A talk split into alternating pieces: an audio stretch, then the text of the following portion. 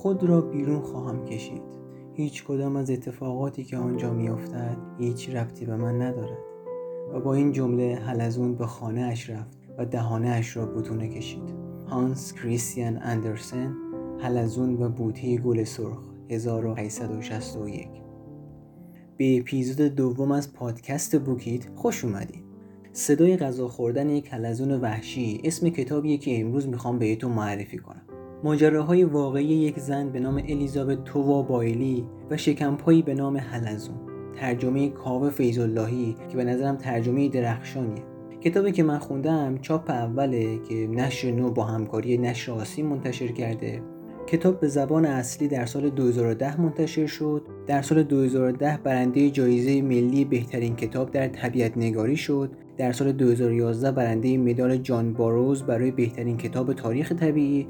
در سال 2012 برنده جایزه ادبی بین‌المللی ویلیام سارویان در بخش غیر داستانی کتاب صدای غذا خوردن یک کلزون وحشی یک سرگذشت نام است. سرگذشت جادویی زنی که بیماری ناشناخته به گونه زمین گیرش می‌کنه که آسونترین کارهای دنیا براش سختترین کارهای دنیا میشن.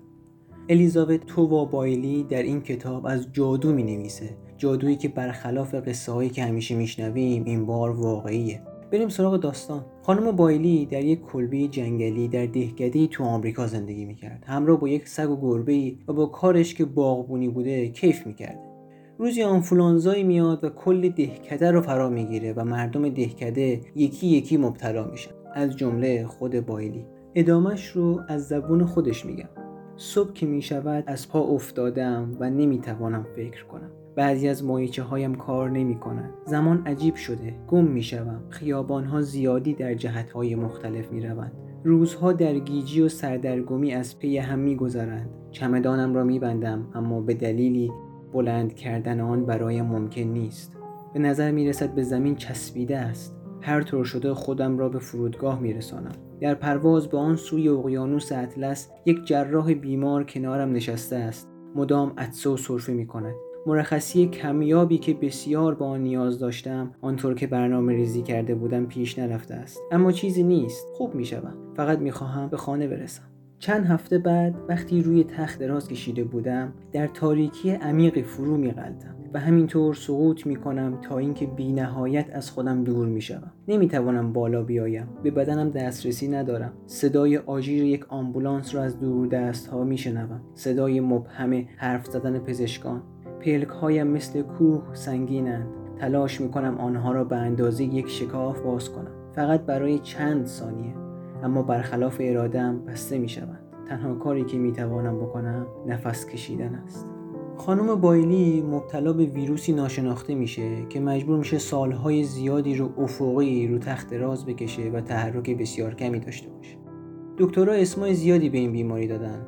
مثل فلج مثل بدکاری خود ایمنی دستگاه عصبی خودمختار مثل سندروم خستگی مزمن که باعث کمبود همیشگی حجم خون اختلالات خود ایمنی و از کار افتادن ژنها میشه. ولی تا ته کتابم دقیقا مشخص نشد که چه بیماری بوده. حلزون این داستان سر اینطوری پیدا میشه که یه روزی یکی از دوستای بایلی برای پیاده روی به جنگل میره. و یهو چشش به یک حلزون میفته اونو برمیداره و با یه بیلچه یکم هم از خاک زمین رو می‌کنه با چند تا بنفش و همشون رو توی کوزه می‌ذاره و می‌بره برای بایلی. اینجاشو از رو کتاب براتون می‌خونم. توی جنگلی حلزون پیدا کردم. با خودم آوردمش و حالا همینجاست زیر بنفشه ها واقعا چرا آوردیش تو؟ نمی‌دونم. فکر کردم شاید خوشت بیاد. زنده است. دوستم آن صدف قهوه‌ای به اندازه یک مازو رو برداشت و نگاهی به آن انداخت. فکر کنم زنده است. با خودم فکر کردم. چرا باید از یک حلزون خوشم بیاید؟ اصلا با آن چه کنم؟ نمی توانستم از تخت بیرون بیایم تا آن را به جنگل بازگردانم. خیلی برایم جالب نبود و اگرم زنده بود پذیرش مسئولیت آن به ویژه مسئولیت یک حلزون مهمانی چنین ناخوانده بیش از طاقت من دوستم مرا در آغوش گرفت خداحافظی کرد سوار ماشینش شد و رفت. بایلی به خاطر بیماریش در یه جای شبیه آتلیه بستری میشه و دائم الافقی استراحت می‌کنه تا حالش بهتر بشه. تو این دوران بیتحرکی باید با دشمنی سختتر از این بیماری مزمن مبارزه می‌کرد. دشمنی به نام زندگی. زنده موندن اغلب بستگی به تمرکز بر یک چیز خاص دارد. یک رابطه یک باور یا یک امید که تعادل خیش را بر لبه امکان حفظ کرده است. یا چیزی زودگذرتر. بایلی چطوری باید در این بدن در این سرزمین ناشناخته مبارزه می‌کرد تا زنده بمونه؟ در صفحه 26 کتاب بایلی میگه فکر می‌کردم فنا ناپذیرم اما نبودم. خیال می‌کردم اگه مشکلی پیش بیاید پزشکی مدرن خوبم می‌کنه. اما نکرد. این جمله شده داستان کرونای امروز زندگی ما. حلزون قصه ما عین ابرقهرمان های داستان های کمیک به کمک بایلی میره و بهش یاد میده که چجوری باید زندگی کنه. در شبهایی که تمام دنیا به خواب می‌رفتن حلزون با بایلی بیدار میموند و نجاتش می‌داد.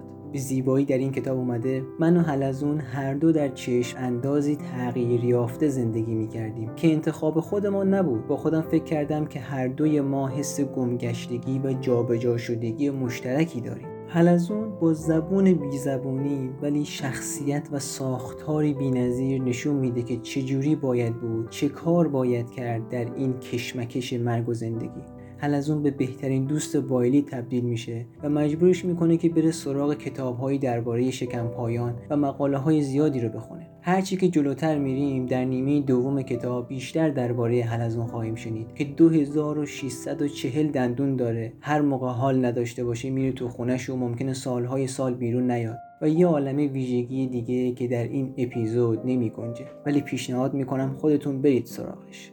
بایلی با حلزون و این ویژگی های که به زندگی مشتاقانه ادامه میده. در جایی از کتاب به نقل از آتول گواندی نوشته شده تنهایی برای تمام انسانها شکنجه است. سپس بایلی اینگونه توصیف می‌کنه بیماری تنها می کند تنها نامرئی می شود و نامرئی فراموش. اما حلزون حلزون میگذاشت که روح هم تبخیر شود. ما دوتا با هم یک جامعه بودیم و این صد راه تنهایی می‌شد. در اپیزودهای بعدی سعی می‌کنم یک کتاب عالی درباره تنهایی معرفی کنم. حتما همراه ما باشید.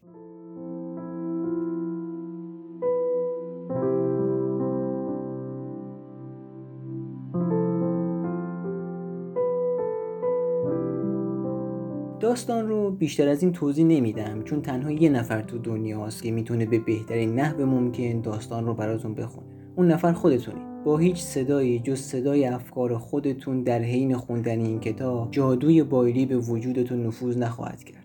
اگه می‌خواید بدونید چجوری بخش کوچیکی از دنیای طبیعت می‌تونه وجود انسانی ما رو روشن کنه مثل وقتایی که من خودم با نگاه کردم به یک برگی که چند تا قطر شبنم روش نشسته احساس می‌کنم که تمام زندگی در همین برگ و شبنم تعریف شده. اگه دوست دارین بدونید سرانجام بایلی و حلزون چی میشه و عاشق سفر هستید این کتاب یک کتاب جذابی برای شما خواهد بود. یکی از چیزهایی که این کتاب رو خیلی جذاب تر کرده اشعار راینر ماریا ریلکه شاعر آلمانی زبان چک اتریشی در ابتدای بخش های مختلف این کتابه که می‌خوام این اپیزود رو با این شعر از ریلکه تموم کنم. صفحه 23 کتاب میگه سعی کن خود پرسش ها رو دوست داشته باشی. چنان که گویی اتاقهایی دربسته یا کتابهایی نوشته به زبانی بسیار بیگانه هستند. دنبال پاسخها نگرد پاسخهایی که اکنون نمی‌توان آنها را به تو داد زیرا از عهده زندگی با آنها بر نخواهی آمد. و نکته همین است که با هر چیزی زندگی کنی اکنون با پرسش ها زندگی کن. مجموعه این اشعار در کتابی به نام چند نامه به شاعری جوان و یک داستان و چند شعر اسم کلیش بود. توسط نشر موین منتشر شد که اگه دوست داشتین به اون کتابم می‌تونید مراجعه کنید از اینکه همراه ما بودید ممنونم. خوشحال میشم انتقاد و پیشنهادهاتون رو برامون بنویسید تا بتونیم کیفیت کارمون رو بیشتر و بهتر کنیم. تا اپیزود بعدی خدا نگهدار.